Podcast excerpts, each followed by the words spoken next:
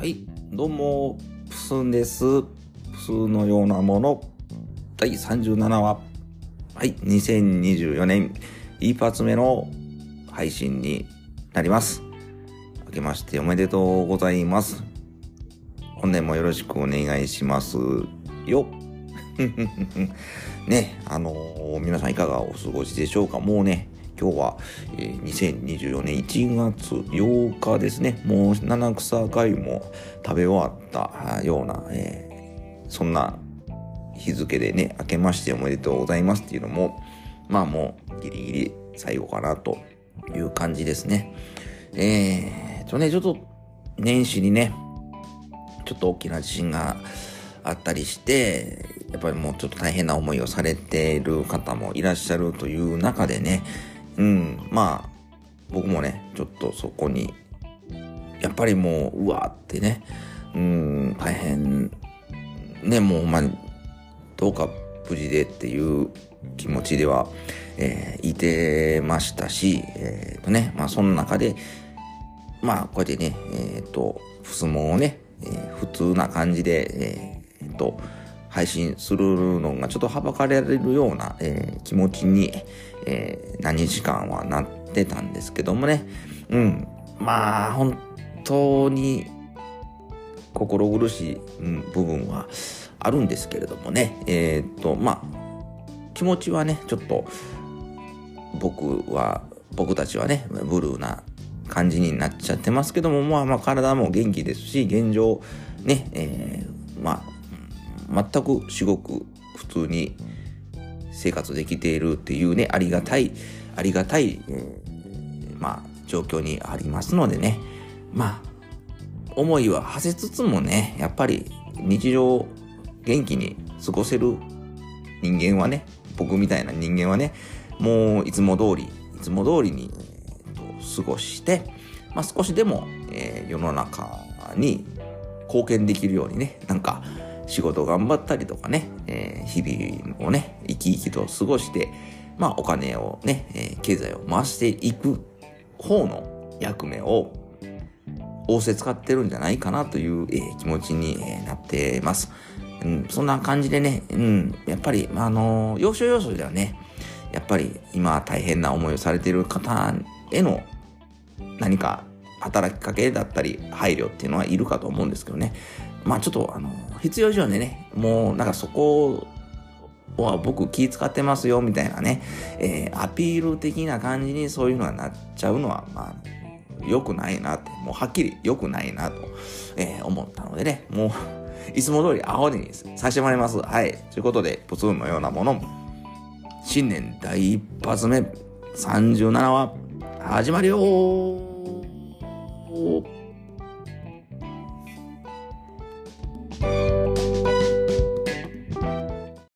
この番組は自称南川市のジェントルマンプスーンが自分の思い出懐かし話や現在進行形の酒場酔っ払い話美味しいもん食べた話などなど大して身のない話をさも面白い話かのように喋っていくそんな素敵な番組です。ということでお楽しみください。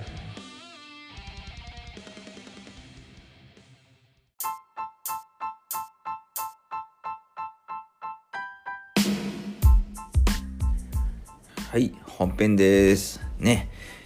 うん、何を喋っていこうかな。新年第一発目ね。えっ、と、年末ね、最終ね、31日に配信した、えー36話っていうのがね、あったんですけどね、ちょっと聞き返してみたら、なんか、すごくボソボソ、ボソボソ喋ってましたね。うん、あのーそんな感じで、まあ若干今年はもうちょっとね、えー声をね、張って、声を張って、えー配信していこうっていうのと、まあ、ちゃんとね、やっぱりパソコンでね、えー音声をね、ちゃんと整えてから、えーできたらまあ配信したらいいなっていう、えー気持ちにさせられるような、えー最終の配信だったんですけどもね、えーっと、大晦日の曲をね、えーかけさせてもらったんですよ。まあ、あの、聞かれてない方がいらっしゃったらまた聞いていただけたら嬉しいなと思うんですけどね。えっと、Spotify で検索したら、大晦日に関する曲が3曲ほど出てきて、菅氏香さんとレミオロメンとさだまさしさんの曲があって、結局、菅氏香さんの大晦日の宇宙船っていう曲をかけさせていただいたんですね、前回の配信で。ほんで、あのさだまさしさんの曲で、大晦日っていう曲がありまして、まだ聴いてないんですけれども、まあ、これから聴いてみます、みたいな感じで、えー、前回終わったんですけども、まあ、今日は、今日も書けないんですけど、えー、さだまさしさんバージョンのね、大晦日にまつわる曲っていうのがあって、それを聞いたらね、まあまあまあまあ、さだまさしさんのクオリティですね、もう素晴らしい曲ではあったんですけれども、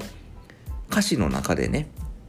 大津ごもりっていう歌詞が出てきて、ん？って思ったんですね。曲名は漢字で大晦日って書いてる曲だったんですね。ですけど歌詞で大津ごもりっていう歌詞が出てきて、おやと思って、え、ー、と、大津ごもりをね、Google で検索をしたら、大晦日と書いて、大津ごもりと読むらしいんですね。すなわち、さだまさしさんの大晦日とね、漢字で書くこの曲は、大晦日っていう題名ではなく、大津ごもりという題名であることが判明いたしました。一つ賢くなりましたね。えー、つごもりっていうのが、あの、月の最終日っていう意味らしいですね。それがあの、みそかっていうね、あの字を書くんですけど、でそれに大きいって書いて、まあ、年末最後の月の最終日ということで、えー、大つごもりと読むらしいです。で、まあ、大晦日という読み方もあるということでね、ああ、そうなんやと思ってね、なんか、聞いたことあるようなないような感じだったんですけど、まあ、もう完全に忘れてたというかね、うん、多分、うん、知らんかったに近い レベルの、うん、ああ、賢くなったなっていうふうに思いましてね。うん。えー、ちゅうことでね、えー、まあ、前回のね、ちょっと皆さんにお伝えしておきたかった補足ポイントっていうのを、ま、お伝えさせてもらいました。えー、ま、本編をお借りしましてね、えー、その話をさせていただいたんですけれどもね。はい。そんなわけでね、え、2024年の一発目のね、放送、えー、配信、何喋ろうかなと思ってたんですけれども、たまたまね、本当にたまたまね、ちょっとアルバム、家にあるアルバムをね、整理してたんですね。うん。そしたら、ものすごい昔の写真がね、えー、っと、出てきまして、大学生ぐらいの時の、まあ、スキー場ですね、スキーリゾートみたいなとこに行った時の写真が出てきて、うわ、懐かしいと思って見てたんですけども、えー、っとね、で、どこやったかなと思ったら、北海道に行ったことがあるんですね、スキーをしに。もうまあ一回、学生の時に一回だけですけれども、まあすごくバイトを頑張ってお金貯めて行ったんですけどね。うん。行ったメンバーっていうのが、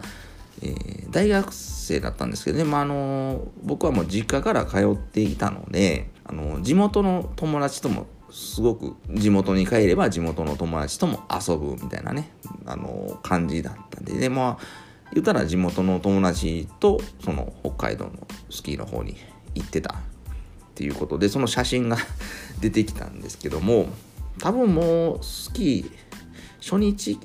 じゃなくて終わ帰りしぐらいに撮った写真ね朝方朝のねホテルチェックアウトしたぐらいの、えー、時に写した写真だと思うんですけど僕がねなんか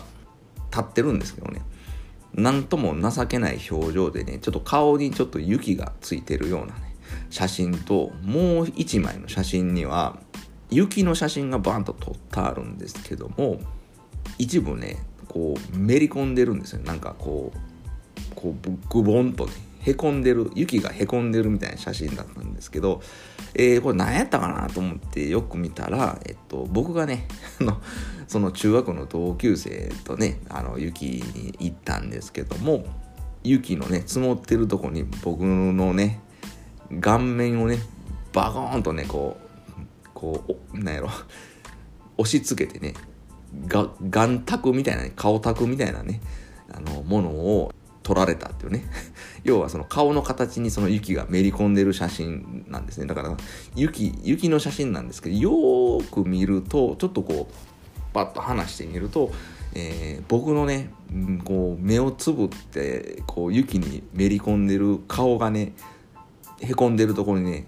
浮かび上がってくるんですね。なんかこうデスマスクのような感じでね。あの何とも言えん味わいの写真でねこれもう当時は映るんですで撮ってたのでね。もうスマホとかデジカメじゃないので、えー、撮った時にはそんな雪の写真ね撮ったけどまさかプスンの顔がねあのくっきりと現像されてくるとはつゆ知らず後日ね。その写真できたでっていうことでね。あさ見よう見ようみたいな話になって僕のね、えー、その雪の写真をね、えー、そやお前の顔をねこうバコーンってねこう雪に押し倒した時の写真あんねんって見て見たらほんまに「あお前の顔そのまんまちゃんと ねあの映ってるやん」みたいな。でもみんなでゲラゲラ笑って、うん、あのおかしかった写真なんですけど、あの、あのちょっと、ツイッターね、あの、X の方に、えー、上げさせてもらった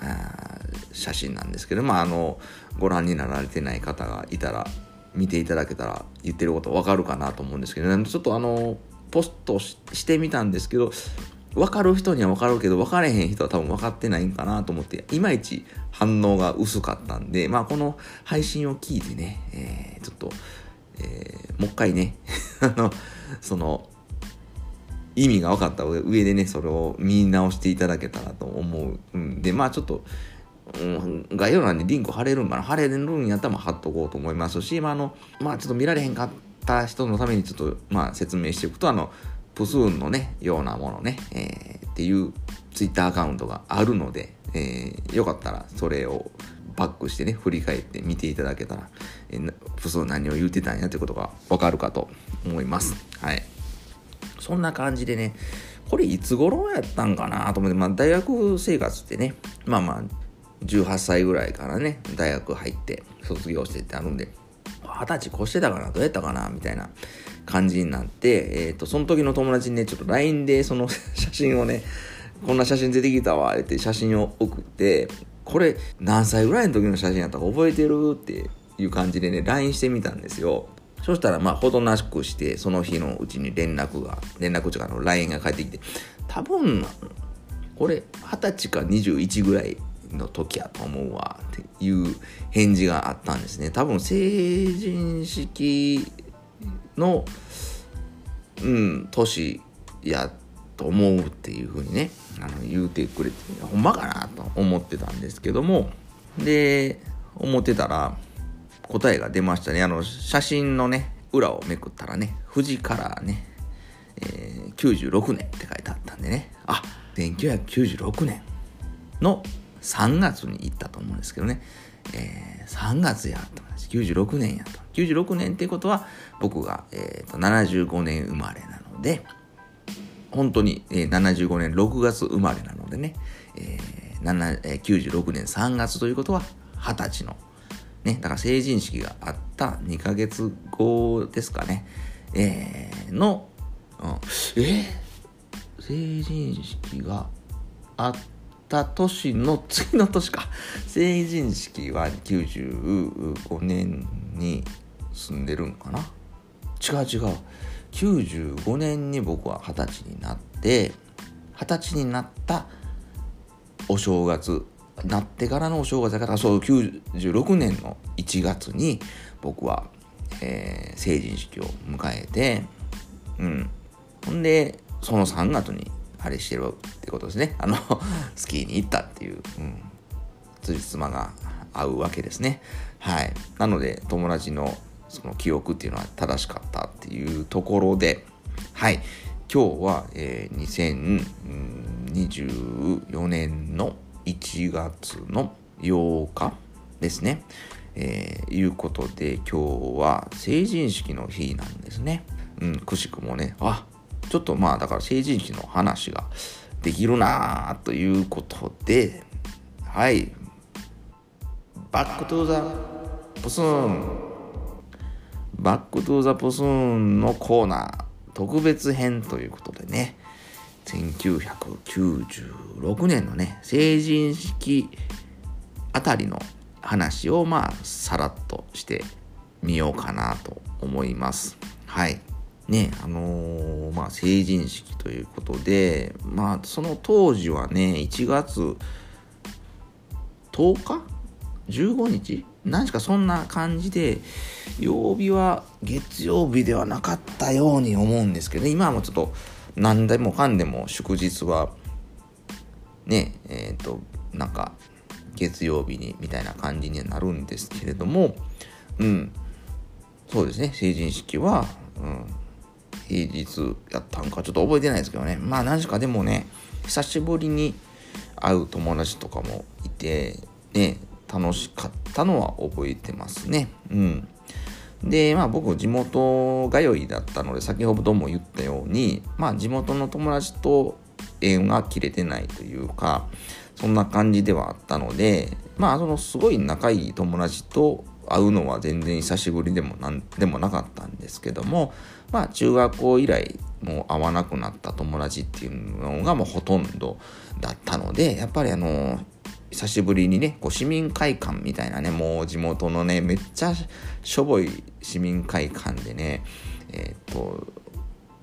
成人式があったんですけども、あの、久しぶりに、えー、会ったりとか見かけたりした子は、まあ、ガラッと変わってる子もいてるし、お前全然変わってへんな、でね、お互い、お前もな、みたいな話でもゲラゲラ笑ったりした友達もいてましたし、まあ、めっちゃ性が飲めて誰かわからん男前になっているとかね、めっちゃ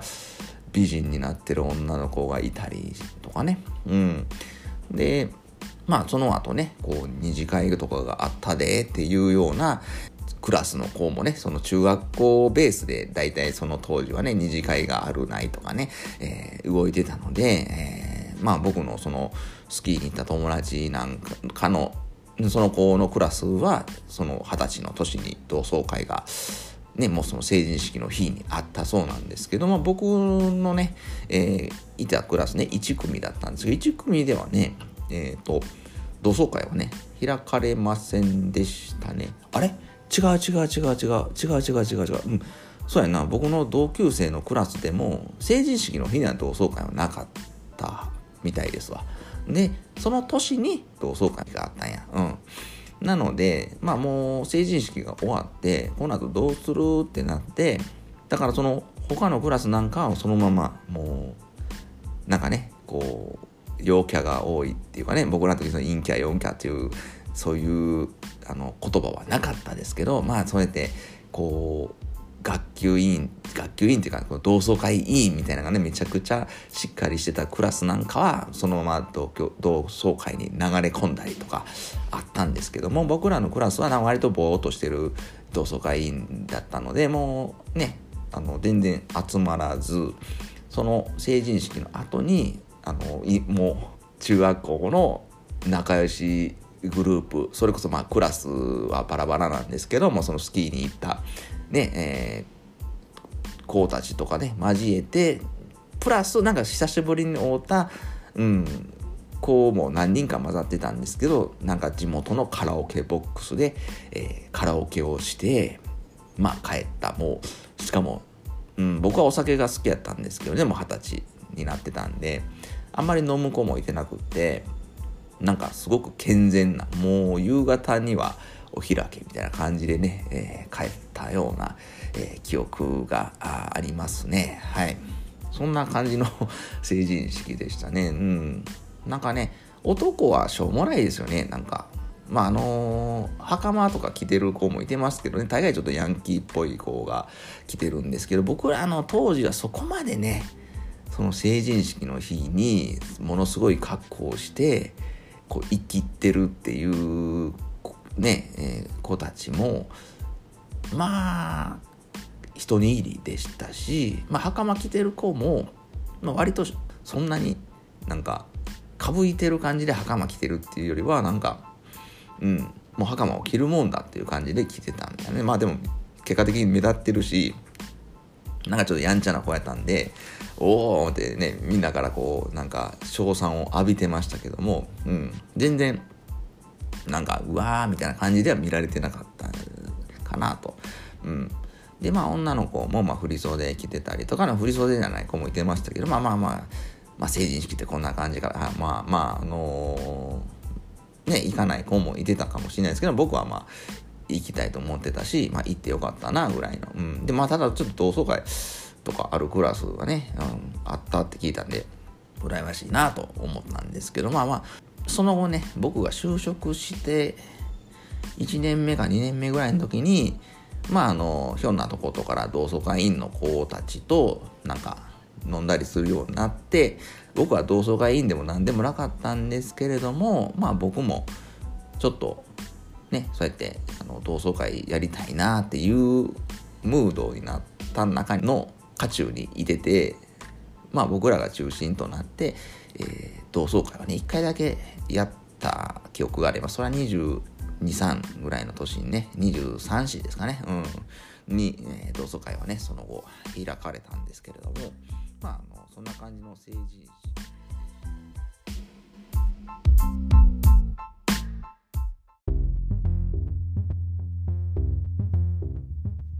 はい。ちょっと休憩ね。はい。後半へ続く。その前にコマーシャルの後は新コーナーを挟みます。お楽しみに。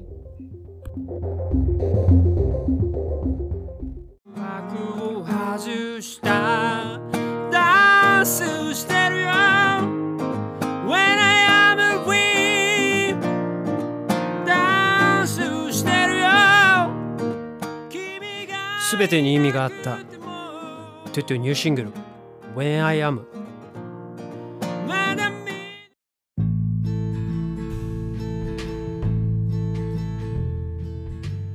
はい。本編その1に続いて新コーナー。新コーナーね。えー、っと、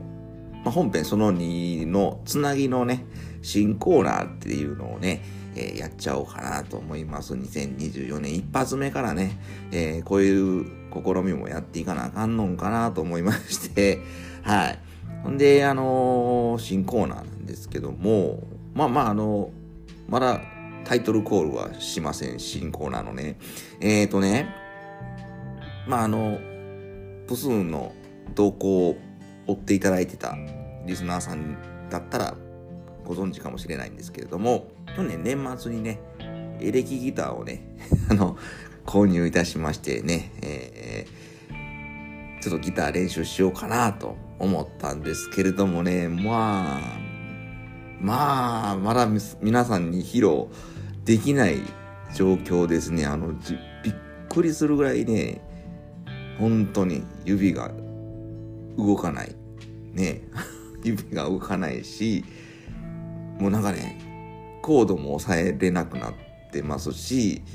ね、あの、右手のね、ピックを持ってのね、このストロークにギターをこう、かき鳴らすのもぎこちないというか、もう全然引っかかるし、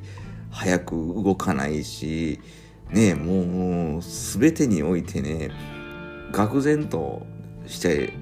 おる次第なんですね。だからまあもうちょっと皆さんに聞いていただくようになるまでには時間がかかるのかなと思いつつ、そんなことしてる間にもうなんか飽きてきてしまうんじゃないかなという心配もありましてね。うん。で、まあ、えっと僕、いろんな音楽が好きなんで、ね、あの、あれもこれもやりたい。ね、こんな曲も弾きたい、あんな曲も弾きたいっていうのはあったりするんですけれども、もう、ちょっとね、それ全部は無理ですよ。もう、ね、の限られた時間しかないので、ね、あの、うん、まああの、ちょっとね、まあそういうのは、おいおいできるように、とりあえず一曲をね、一曲をもう本気で練習しようかなっていう、今、そういうマインドになってきてましてね。うん。で、そういうし、そういう感じなんですけども。ほんで、どんなギターを買ったんかっていうと、あの、形で言うとね、ギブソンの SG という、あの、ギターの形のギターを買ったんですけども、あの、エピフォンっていうメーカーのね、あの、モデルなんで、あの、本家のギブソンのコピーモデルみたいなやつの中でももうさらに廉価版みたいな安いやつをね、えー、買ったんですけど、あのすごくね、可愛らしいワインレッドのね、えー、っと、ギターなんですけど、もう見た目はすごく気に入ってるのでね、で、まあ、あのー、そうなんで、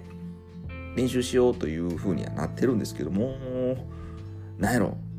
指が太くなっちゃって今の仕事をね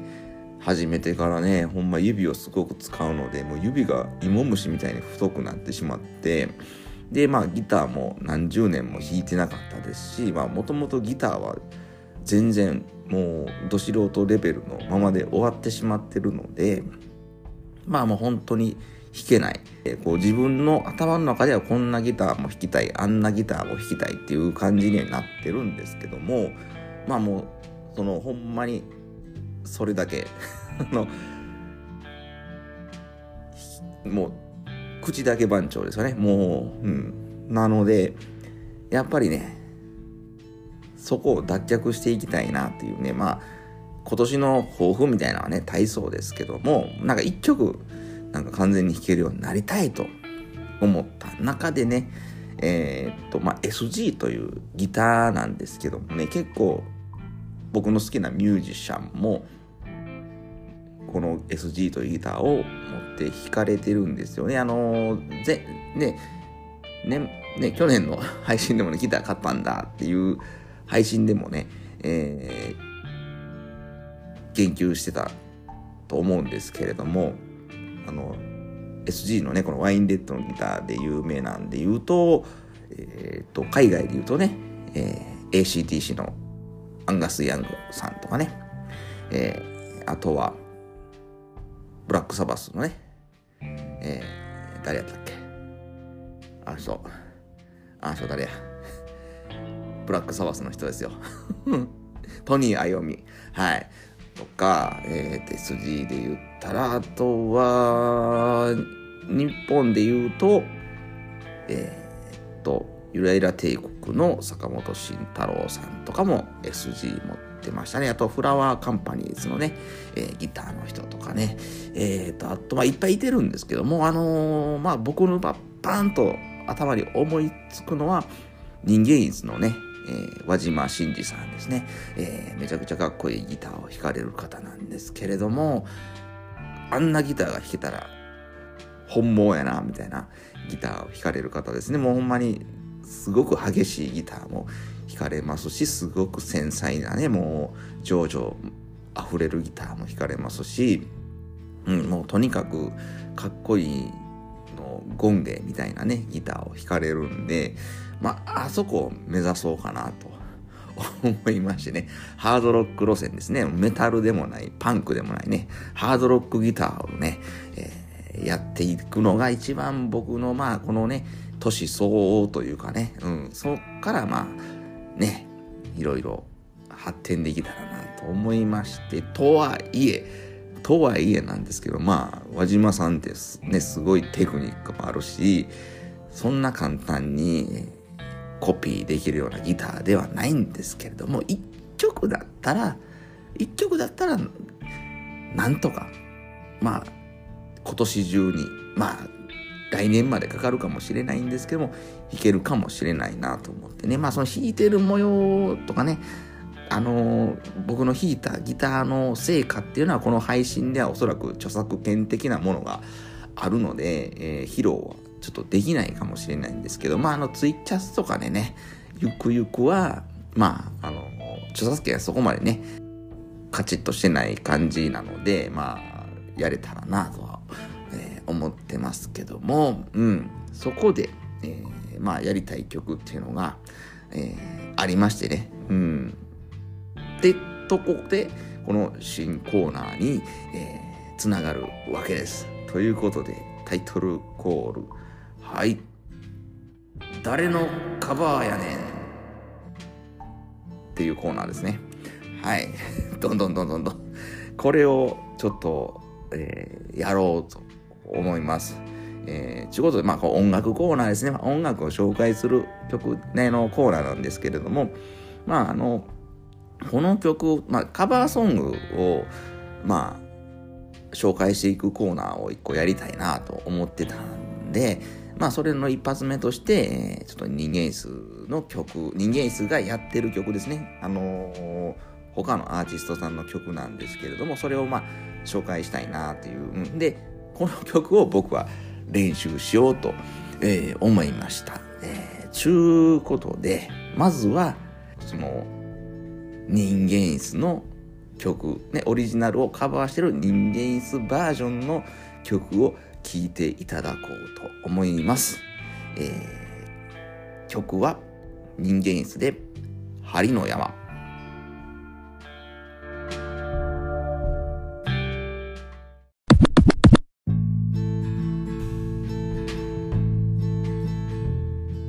人間椅子で針の山という曲でした。いかがだったでしょうか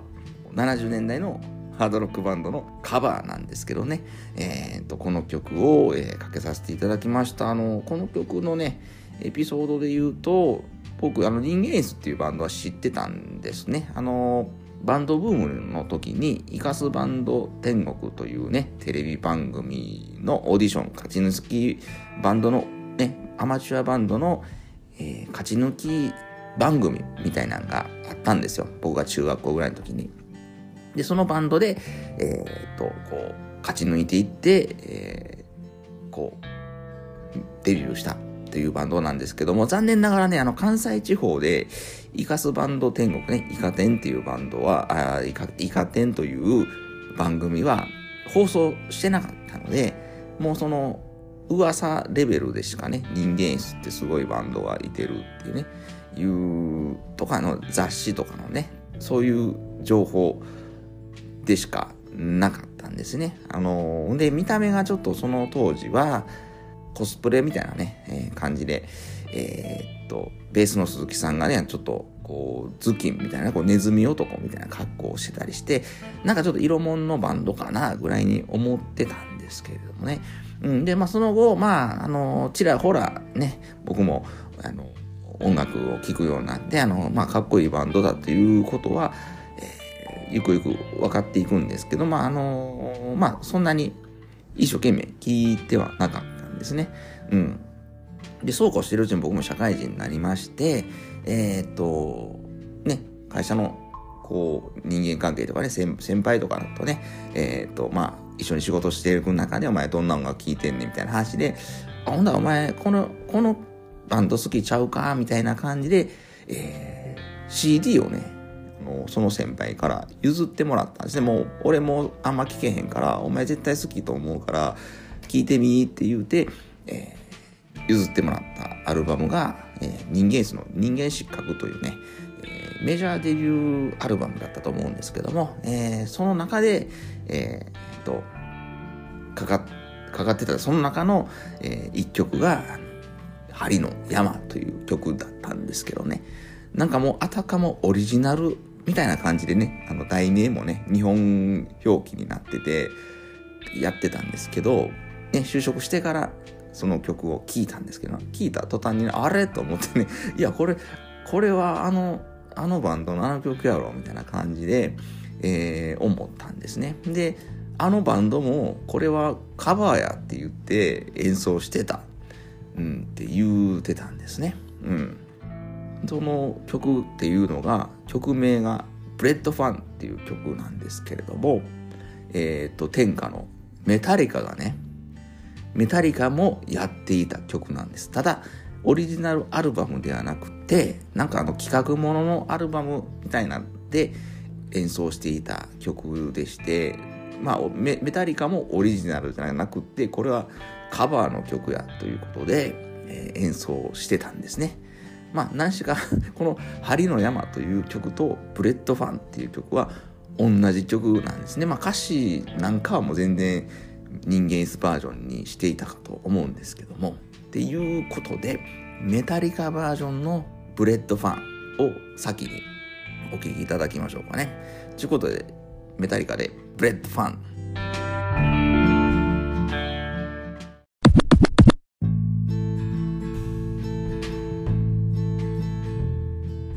はいただいたのはメタリカでブレッドファンでしたね。カバーソングです。はい、オリジナルではないです。いかがだったでしょうか？先ほどかけた人間椅子バージョンね、針の山と聞き比べていただいていかがだったでしょうかまた全然ね、えー、っと、まあ、日本語歌詞とね、英語歌詞っていうので若干ちょっと趣は違うんですけれども、まあその、ねの、曲の、曲の良さっていうかね、っていうのはもう折り紙付きのようなえー、感じが、えー、しないでしょうかね。あの、単純にかっこいいなというね、じゃんじゃじゃんじゃじゃんじゃっていうね、あのギターね、あの、あれがすごく耳につくし、かっこよいし、弾いてみたいなという感じの 曲じゃないですか。うん。なので僕はこの曲をね、1年間ちょっと練習しようかなと、えー、思っております。はい。えー、ということでね、えー、っと、まあ、ね、プスーンが今年 1年頑張って練習する曲はこのブレッドファンっていう曲ね。まあ人間椅子バージョンなのかメタリカバージョンなのか今から紹介するオリジナルバージョンなのかちょっとその辺はまあわかんないですけどちょっとこの曲をやっていこうかなと思ってます。まああのね知らんがなちゅうね究極的に知らんがなちゅう話ですけどねえー、と思ってます。はい。っていうことで、ね、いよいよね、えー、と、オリジナルを、えー、聞いていただこうかなと思います。えっ、ー、とね、オリジナルはね、これイギリスのバンドだったと思うんですけど、ちょっと間違っってたらまた後で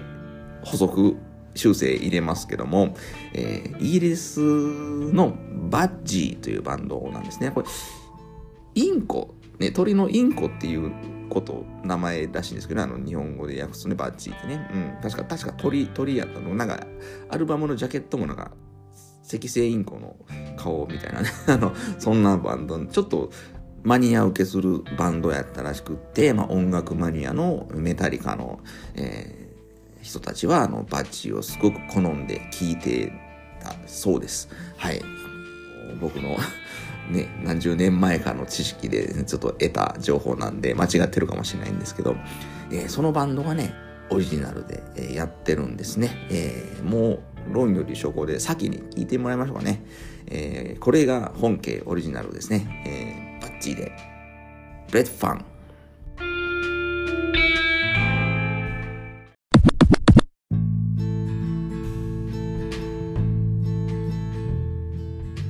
はい、お聴きいただいたのは、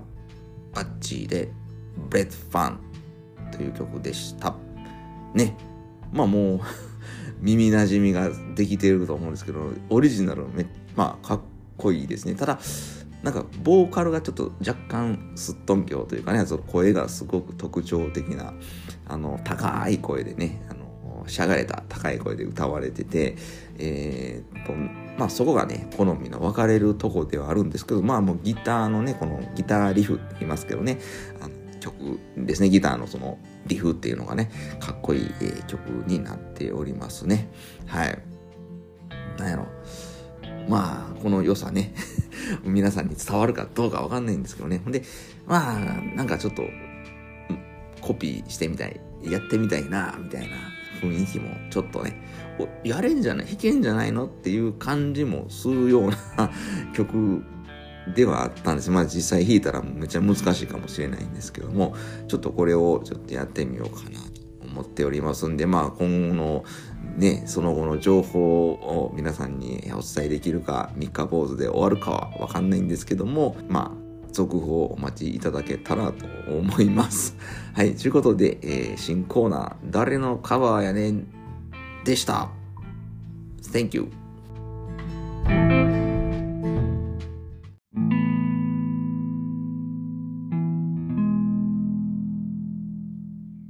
はい、後半戦、行ってみようその前に、コマーシャル。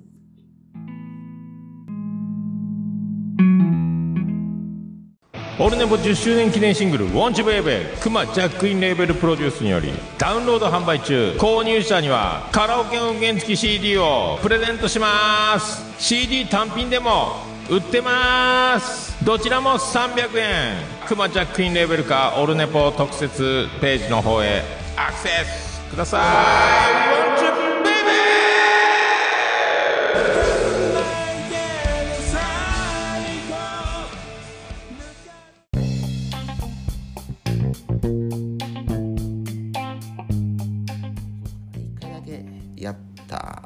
あればそれは22、3ぐらいの年にね、23歳ですかね、うん、に、えー、同窓会はね、その後開かれたんですけれども、まあ、あの、そんな感じの成人式でしたよね。まあ、皆さんね、いろんな時代時代で成人式っていうのの時期を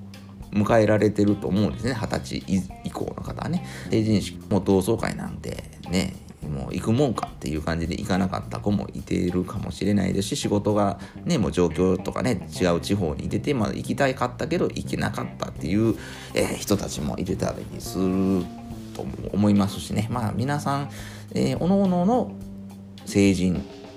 式には行った行かないとかねそういうエピソードっていうのはね、えー、お持ちかと思うんでね。まあ今日は成人式の日だったということでねえー、そんな感じで皆様もその当時のことを思い出してみると、えー、面白いんじゃないかなと 思います。まあ僕はなんか全然ね、あの 何の変哲もない成人式デーをね 過ごしたような気はしますね。うん。なんかあんまり覚えてないけども、まあせっかくやからちょっと喋っとこうかなと。思ったんですけどね、まあ、あのスーツがね気に入られてなくて、まあ、ちょっとネクタイ締めたりするのがあのぎこちなかったりはしたんですけれども、うん、でまああの大学僕はね大学に行ったんですけど地元の友達はまあ半々ぐらいで、えーと、進学した、えー、仲のいい友達もねいてましたけども進学進学せずにもそのまま高校からそこ卒業して、えー、就職した子もね、まあ、半々ぐらいだったんでね。やっぱりそのなんやろ。もうおのおのねこのライフスタイルっていうのがちょっとちょっとずつ変わってきてた、えー、時期でもありました。そのね二十歳ぐらいの時っていうのはね。だからもうねえー、っと社会に出てね働いてる子なんかはまあちょっとしっかりしてきてるね。まあ片や僕なんかも親のすねをかじってね、えー、大学に行かしてもらってるみたいなね。まあバイトはしてましたけれどもやっぱ若干のねなんかそのこう考え方だったりとか、まあ、そのまあバイトで稼げるお金とねそのフルタイムで稼げるお金のねその財布の厚みみたいなのもちょっと変わってきて少しずつその地元の友達とのなんかそのなんとなくこう距離がねできてくるというような時期ではあったんですけども相変わらず僕は地元の友達ともすごく、えーと、濃く、えーと、遊んでたのでうんとで大学に行ってね僕はあの軽音楽部に入ってまあ軽音楽部自体はねもう1年かそこら1年半ぐらいでねもう辞めちゃったんですけどもバンドを組めたから軽音楽部は辞めてね、軽音楽部内でね、その演奏会じゃなんじゃね、そんなお遊戯会みたいなことをしてても、ね、そんなんには全く興味がなかったので、外で、ね、ライブハウスでライブがしたいということでね、あの外でやろうということで、もうバンドが組めたら、もうね、やめて、まあ半分ぐらいの、バンドの中のね、えー、半数ぐらいはね、あの、クラブに残ってましたけども、まああの、半数はね僕と一緒に辞めて、まあ、ライブはライブでね、あの、外のね、ライブハウスでやろうよ、みたいな感じで、えー、っていうような感じでね、あの、その、大学のお友達っていうのはあんまり多くなかったんですけど、そのバンドのね、友達とスタジオ行ったりとかね、ご飯食べたり喋ったりとかって、ね、そういう、えー、付き合いみたいなのも、えー、あったりとか、あとはまあアルバイトもまあいろいろ掛け持ちでやってたので、うん、あの、何しかその急にね、まあ、狭い世界です。生きてたんですよね、南河内のね、えっ、ー、と、プスン青年はね。そこからこう、ぶわっと広がった感じがして、一番困ったのはね、やっぱちょっと、アルバイトだけではね、ちょっとお金がね、もう、その友達付き合いでね、え、ー、と、お金がね、なんか、いつもなくてピーピーピーピーしてたようなね、だからもう、お昼ご飯とかもね大学のね食堂の一番安いなんかカレーライスね200円ぐらいのカレーと水みたいなねお茶みたいな感じで、えー、過ごしてまあそのライブバンドのねスタジオの練習代だったりとか CD を買ったり借りたりするお金に捻出したりだとか地元の友達とご飯食べたりするお金に回すっていうのでね。うんなんかそんな感じでその学食でねもうなんかしょうもないご飯を食べてんのをねその大学のねそのね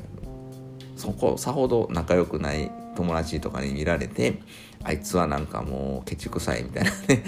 うん、せこいやっちゃうみたいななんか噂をねされてたみたいなんですけども。うん。なんかそんな、えーと、生活をしてて、うん、なんかそんなんやったなと思ってなんかほんのりと懐かしい気分に、えー、なりましたね。はい。そうこうしてるうちにねその成人式の日と年っていうのが96年？え？か。96年か。そうかそうか。ちゅうことはせやな。その1年前やわ。95年の春春じゃなくて1月ですね。95年だから僕僕がまだ19歳の時ですわ。阪神大震災っていうのが、えー、ありまして。うん。そうですね。だからまあまあ僕らの地元も非常に非常に揺れたんですけども、まあ、壊滅的な被害っていうのはなかったんですけどね、あの大学ね、その成人式の1年前のね、1月のね、17日の日ですね、もう地震があった日なんですけども、まあ、かろうじて電車は動いてて、えーとまあ、大学にね、とりあえず行ったんですよね、もう、あのテスト前ぐらいやったと思うんですけどね。うん、ほんだらやっぱりもう道中ね結構河原がねぐちゃぐちゃの家とかもあったりしてあやっぱ大阪市内ぐらいまで来たらもう結構ね昔ながらの家なんかは大きな被害が出てたみたいな感じでまあそのね火事になったりとか家が潰れたりっていうのはまあ大阪市内ではまあ少なかったとは思うんですけどね、うん、ちょっとあのビニールシートがかぶってたりする家もあったりしましたよね。でまあ大学のねえー、とその校舎に行ったらねもう今日はちょっと休校ってでもこんなこんなんでもねあの学校に来れてない子もねもう神戸のねの子なんかもうちょっとどうなったかわからんみたいな友達もいたりしてあ連絡が取れへんみたいな感じになっててうん。で休みになってたのは、えー、思い返しましたね。うん。でまあその年ね、えー、はそうですねあの山崎パンでねその地震がある前の年末にね、えー、お餅のね丸めるアルバイトをしてたんですけども、えー、短期バイトねその震災の後にねえー、とまた山崎パンから連絡があってちょっとその救援物資をねえっ、ー、とこうあの当時からね山崎パンっていう会社はもう率先してねあのパンをねその被災地に、えー、物資として、えー、送るという活動をされててちょっとそんなんで人手が足りないからっていう連絡があって、えー、そうですね1月のね、え震災のね後にまたそこのアルバイトをねえっ、と短期だったんですけどももう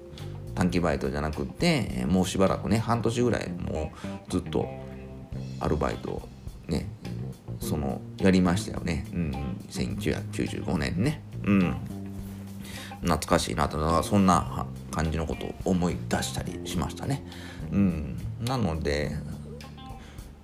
結構いろんなバイトもしたしね。まあそういう話をねまた Back to the プスーンでねえー、っと喋っていきたいと思ってますしやっぱねあのー、今ね Back to the プスーンで小学校ぐらいの時の話をしてるんで、まあ、順番に話をしていけたらなと思ってるんですけどねやっぱねあのー、中学高校とかね大学生ぐらいの時の話が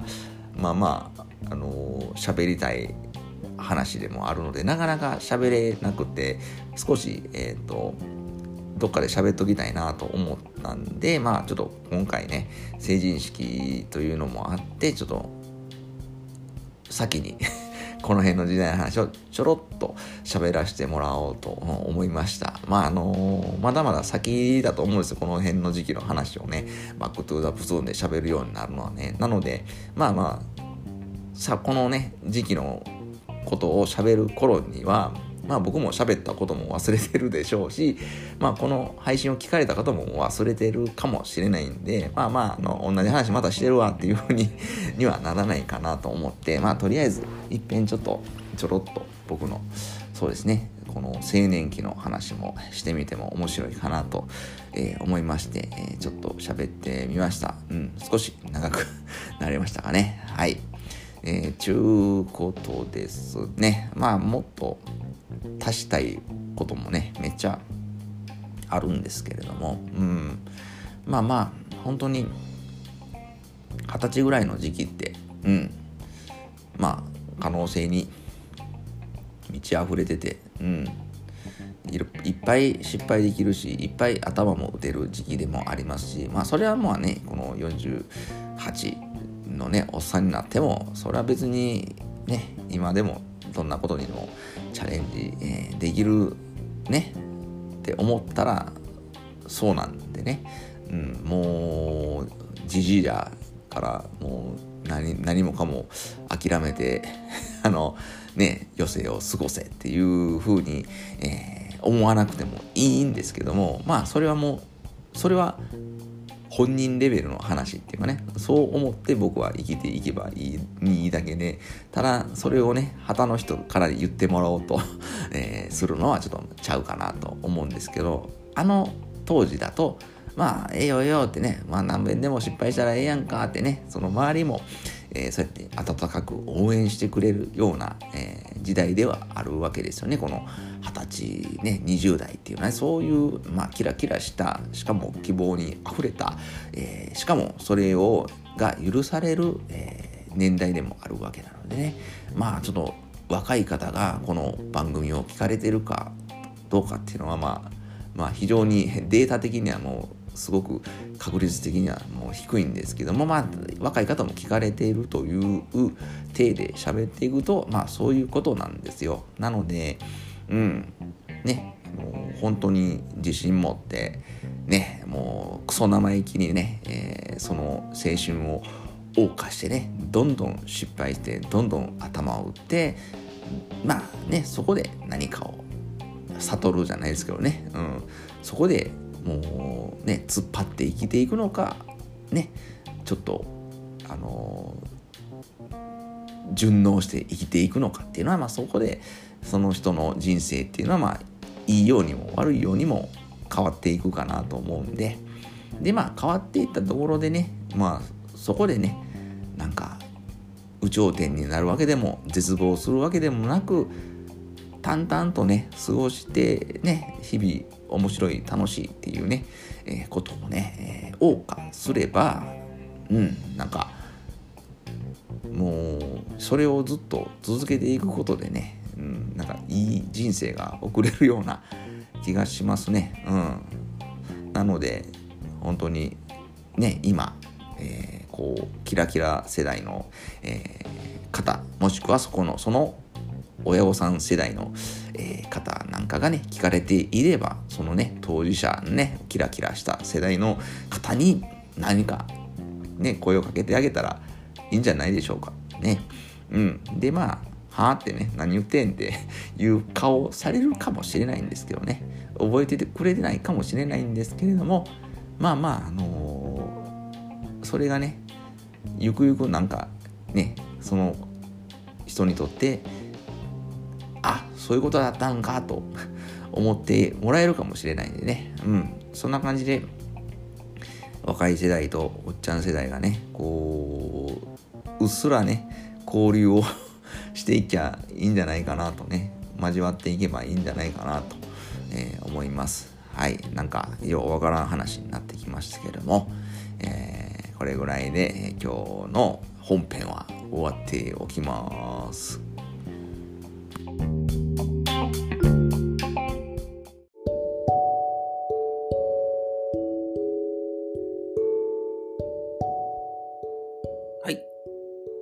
はいはいはいはい。エンディングでーす。ね。新年第一発目のプスのようなもの、どうでしたか？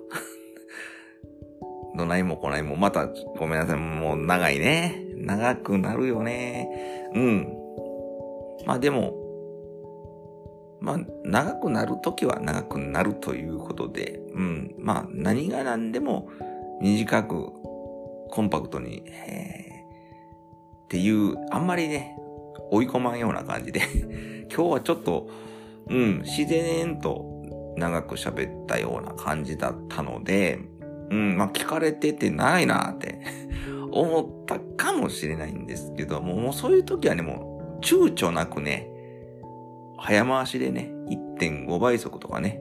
うん、2倍速にするとね、まあ、たまに僕早口になるのでね、ちょっと聞き取れないと思うんで、まあ、1.5倍速ぐらいでね、聞いていただいたらいいんじゃないかなと思いますし、なんかね、用事しながらね、聞くにはちょうどいいぬるさというかテンションでね、だらだらと喋っていくので、まあ僕みたいなね、このなまってるっていうか関西弁でね、喋っている感じが心地よく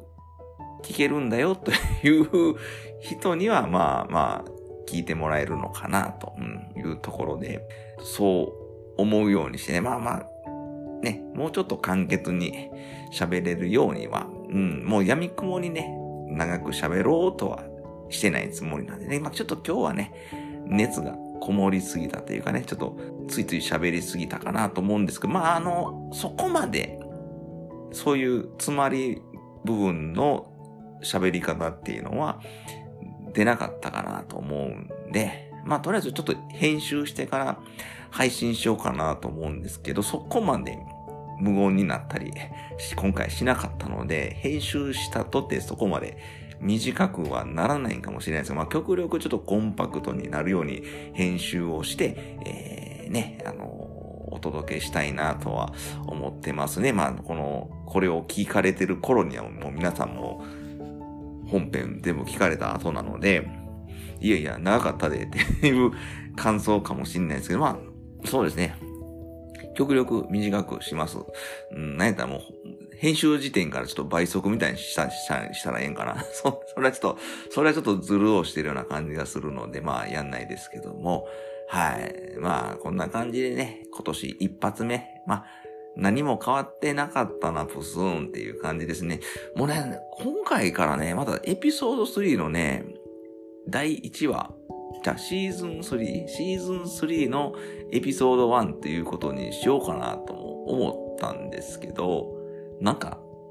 ちょっと変な期待を抱かせてね、お、プスモンなんかちょっと変わるんちゃうかって思わしても、あれなので、もう、ね、あえてそのまんまのね、えーシーズン2のね、エピソード37ということでね、えーほんまはね、このね、1月で、なんかナンバリングをね、生産して、こう1年ごとに、えーシーズンを変えていくのがね、行くのもいいかなと思ったんですけど、なんかもう、ええわと思って、そんな、まあ、それはもう、こっちサイドの話ってね、聞いてる人には全くどちらでもいい話やなと思ったんで、うん、もうこのままやらせてもらいます。なので、安心してください。何も変わらないです。まあ、聞きやすいように成長をするように、うん。まあ、いろんなものを聞いたり、いろんなものを吸収してね、えー参考にできる部分は参考にしてね、えー極力、こう聞きやすくなる配信っていうのに、っていうのを心がけていこうと思ってますんで、えーまあまあ、あの、ゆるーく、温かく、生温かくね、応援してください。また、うん。みんながあっと驚くようなことをね、急にやり出すかも、えー知れませんので、まあ、それ待ちみたいな感じでね、今のところはね、なんかの用事の作業用のね、BGM としてね、えー聞いといてもらって、急に、おおって思う瞬間がね、えー来るだろうというね、期待感を持って、そのまま皆さん聞いてもらえたら嬉しいなと思うのと、まあ、あのね、またね、こんな、こんなやつがあるよっていうのでね、えー、っと、誰かにね、紹介していただくなりも一番簡単なのはね、えー、いいね、リポストしていただけるとね、一番ありがたいんですよ。プスーンのようなものというね、えー、アカウントでね、えー、っと、X、Twitter ね、えー、開いてますんで、あの、僕が配信したらね、そこで、あの、プスモンの最新は配信されましたってね、必ずつぶやきますんで、それをね、いいね、リポストしていただくだけで、まあ、言ったら、ね、えー、こう、宣伝になるということで、まあ、できたらご宣伝をしていただく、えー、とこから、また感想ツイートなり、引用リポスト、みたいな感じでね、引用ツイート、えー、していただけるようになれば、一番ね、僕は、あのー、僕は嬉しいですし、まあ、そうさし、そうしてあげようかなと思える、えー、配信っていうのをね、うん、もう日々、えー、こねこねしてね、頭をこねこねして、えー、今年は、今年はね、頑張っていこうと思いますんで、まあ、皆さん応援してくださいよ。あの、聞いていただいている方ね、えー、サイレントリスナーさんっていうのも非常にありがたいんですけども、なんかのついで、よ、今日は酔っ払ってるからもう、大サービスでリポストしちゃおうかなとかね、感想ツイート言っちゃおうかなみたいな、なんかのついでで結構なんでね、えー、そんな感じで、あの X、ツイッターね、えー、利用してもらえたら嬉しいなと思います。えー、と、感想ツイート、ポストは、ハッシュタグ、カタカナで、プスモン、プスモン、カタカナでね、プスモンのね、モンがひらがなでしていただいている方もいらっしゃって、まあそれでも全然、全然 OK なんですけど、まああの、開いやすいのはもう統一でね、カタカナでプスモンにつぶやいていただくと、まあ、真っ先にね、えー、っと、気づけるかなと思うんで、えー、まあ、そんな感じでね、うん、もう何でもいいんですよ。プスのようなものでね、つぶやいていただいても結構なんですけども、まあまあ、あの、一応、オフィシャルには、ハッシュタグカタカナで、プスモンという、ね、ハッシュタグで、今回ね、感想の、配信の感想を述べていただけると、非常に嬉しいんですし、まあ、それに関してお返事っていうのは、まあ、ほぼ100%ね、ああいう、なんやろ、シャドー版みたいなことになってない限りはね、えー、させていただけると思うんでね、えー、とね、プスンがビッグになる前に、こうね、こう、お互いする感じで応援していただけたらなと思います。ね、エンディングトークなのにわかんない相変わらず長いんですけども、そんな感じで、プスンのようなものは今年も、まあ、何ら大してね、目新しくもなく、細々と、ね、あの、やっていこうと思います。変なね、なんか、変な野望を抱きすぎず、ね。とはいえ、まあ、なんかね、いいチャンス、いいご縁があれば、ね、こう、パーンとアクティブにやっていこうと思ってますんで、えー、応援してほしいなと、していただけたらなと思います。ということで、終わっとくわ。な。終わったらええんやろ。ね。もうぼちぼち終わった方がいいんじゃないのっていう内なる声が聞こえてきたので、まあこの辺で終わっとくわ。ね。はい。ということで、今年もね、まあいろいろ大変なことも山積みですけれども、頑張っていきましょうということで、えー、今日は終わっときます。ということで、また聞いてください。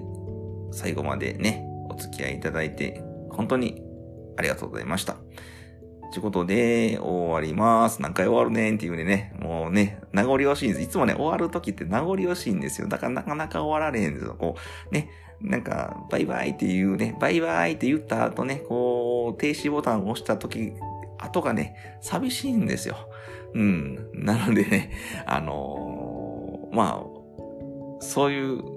ことなんですよ。だから分かってもらえたらなと思います。なので、感想を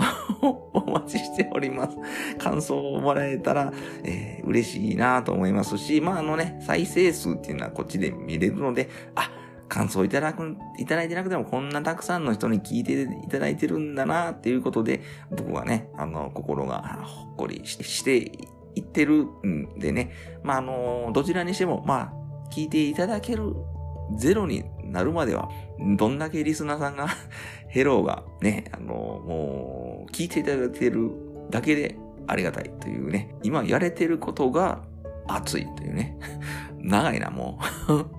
長いな、もう。終わるか。はい。ちゅうことで、まあね、まあ、ほろ酔いで喋ったらこんな感じにはなると思いますけども、今日はいい感じで喋れた気がします。うん。そんな、酔っ払ってるから、そんな気になっている感じでもない。そこまでね、あのー、酔っ払ってないんで、うん。まあ、このぐらいのリラックス感覚で喋れたら、うん、いいのになと思いますし、ちょっと録音環境がね、2階で喋ってたのをこうね、1階のリビングで喋るようになったというね、ところで、ちょっと喋りやすくなっ